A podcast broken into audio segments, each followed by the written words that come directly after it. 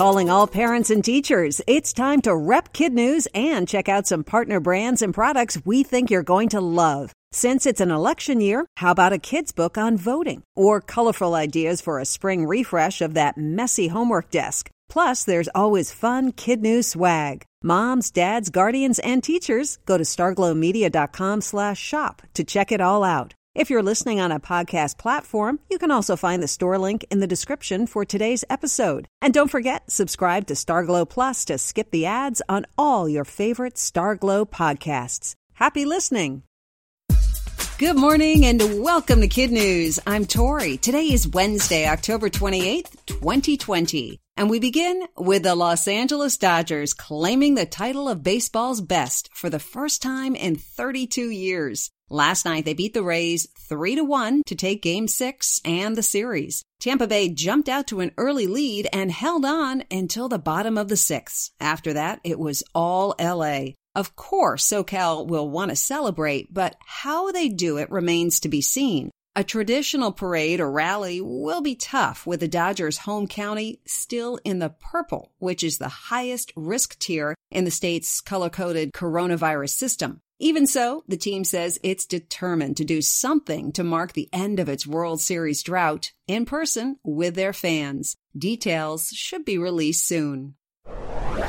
If you know anything about zombies, you know they're never really gone. Antonio Rodriguez had been tricking out his Hawthorne, New Jersey home with 100 life-size handmade Walking Dead figures for the past 15 years. This year, though, someone complained, either about traffic, crowds, or noise, no one knows for sure. Police paid an obligatory visit, addressed some potential safety concerns, and left. However, Mr. Rodriguez was rattled and banished his zombies to the backyard. In the end, though, someone's silly beef backfired. The dismissal of the undead brought out the anger of the very much alive. Neighbors, firefighters, even the Hawthorne police motored past the zombie home Monday night in a show of support. It was enough to convince Mr. Rodriguez and his army of ankle biters to resume their putrid post front and center, at least through Halloween night. She will serve without fear and without favor. Those were the incoming words of the nation's ninth and newest Supreme Court Justice. Amy Coney Barrett was confirmed by the Senate Monday night and sworn in hours later at a White House ceremony. Tradition dictates a second oath called the judicial oath, and that was administered yesterday by Chief Justice John Roberts. Now she's official and can begin hearing cases. Justice Barrett is the fifth woman to serve on the High Court, but the first with kids still in school. Imagine the Empire State Building underwater. That's basically what scientists just found while mapping the ocean floor off of Australia. It's a massive detached coral reef, the first of its size discovered in more than 120 years. It's a mile wide and from bottom to top measures 1,640 feet, making it taller than the famous Midtown Manhattan skyscraper, taller than the Eiffel Tower in Paris, and taller than the Petronas Twin Towers in Kuala Lumpur. And even with that height, its peak still sits about 130 feet below the ocean's surface. Scientists found it using a robot named SuBastian in an area of seven other tall detached reefs, one of which is home to the world's largest nesting area for green sea turtles. How does a mountain lion cross an eight lane road? In Los Angeles County, California, they typically don't, and that's both good news and bad. According to the National Wildlife Federation, although safe from speeding cars, the animals are becoming genetically isolated because of the surrounding freeways. But that will soon change thanks to an overpass designed just for them. The 165 foot bridge will pass over Highway 101 in Liberty Canyon and will allow four legged critters of all kinds to travel between the mountains. The design is nearly complete, and the project has raised $15 million so far. As long as fundraising continues to go well, the world's largest wildlife overpass will begin construction next year. That's it for Kid News. Now, our Kid News quiz. Who won the World Series?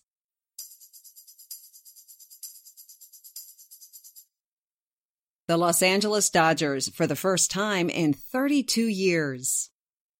How tall is the massive coral reef found off of Australia?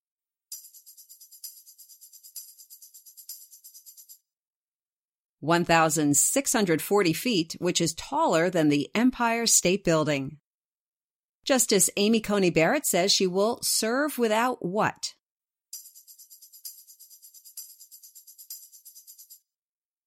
Fear or favor? Where are mountain lions about to get their own freeway overpass?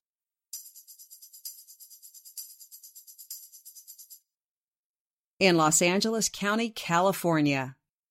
In One for the Road, if you sent a letter to your past, what would it say? What about your future? A golden mailbox in Santa Rosa, California is ready for the challenge. It will accept your questions, grievances, and love letters, whether those issues are in your rearview mirror or in your crystal ball. According to the San Francisco Chronicle, if you include a return address, you'll get a handwritten, perhaps witty answer from one of 33 portal professionals who range in age from 3 to 79. If you don't provide an address, a cosmic response will have to suffice. Both the Gilded Mailbox and project belong to the United States Portal Service, not to be confused with the U.S. Postal Service. The three residents behind it wanted to create another way to communicate during COVID. Many questions relate to the future, but with how fast the world is changing, each is also a window to when it was written. The Golden Portal will be accepting inquiries until December 4th.